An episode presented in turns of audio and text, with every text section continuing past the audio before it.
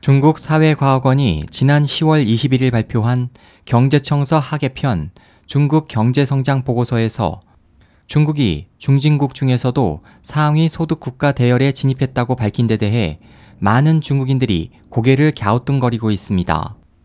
당시 중국 매일 경제신문에 따르면 이 보고서는 중국 사회과학원이 국가금융발전실험실 등과 공동으로 작성했습니다.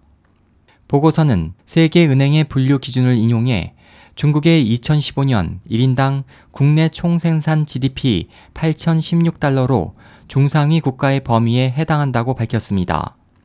사회과학원이 밝힌 올해 중국의 상반기 GDP 증가율은 6.7%입니다.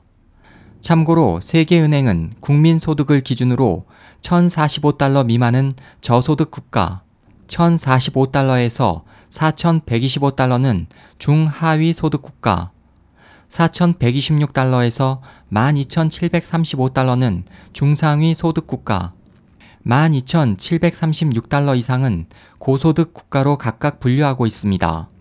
사회과학원 측은 올해에도 성장 둔화 추세는 여전하지만 일부 지표는 호전되고 있다면서 이번에 중상위 소득 국가에 진입함으로써 중진국 대열에 들어섰다고 강조했습니다.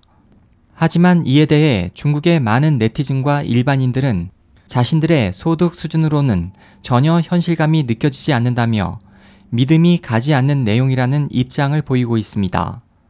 왕 샤오루 중국 개혁기금회 국민경제연구소 부소장은 세계은행의 분류 기준으로는 세계 중상위 국가는 40개국에서 50개국밖에 되지 않는다. 중국의 국민소득은 수만 달러에 달하는 선진국과 비교해 아직 큰 차이가 있다고 말했습니다.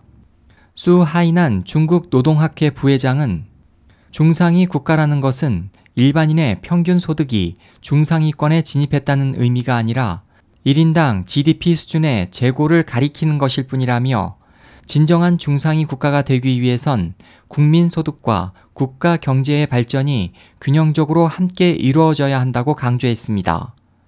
SOH 희망지성 국제방송 홍승일이었습니다.